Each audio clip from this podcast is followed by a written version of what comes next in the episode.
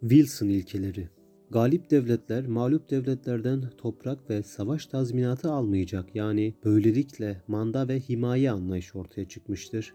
Gizli anlaşmalar yapılmayacak, Polonya devleti kurulacak, devletlerin kendi aralarındaki sorunların çözümü için uluslararası bir teşkilat kurulacak.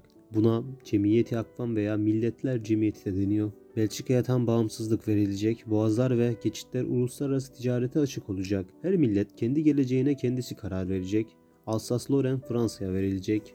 Osmanlı Devleti içindeki Türklerin çoğunlukta yaşadığı yerler Türklere, azınlıkların nüfusu çoğunlukta olduğu yerler ise azınlıklara bırakılacaktır. Savaş sonuçlarında en karlı devletler İngiltere, Japonya, Fransa iken en zararlı çıkan devlet Almanya'dır. İmparatorluklar parçalandı, yeni devletler kurulmuştur. Bu kurulan devletler Sovyet Rusya, Türkiye, Polonya, Çekoslovakya, Yugoslavya, Estonya, Ukrayna, Finlandiya, Azerbaycan.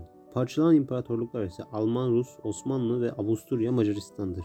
10 milyona yakın insan hayatını kaybetti. Sivil savunma teşkilatları kurulmaya başlandı. Milletler Cemiyeti kuruldu. İlk defa denizaltı ve tank kullanıldı. İlk defa kimyasal silah kullanıldı. NBC. Yeni rejimler ortaya çıktı. Bu rejimler Almanya'da Adolf Hitler'in Nazizm politikası, İtalya'da Benito Mussolini'nin faşizm ve Sovyet Rusya'da Lenin'in komünizm rejimleri.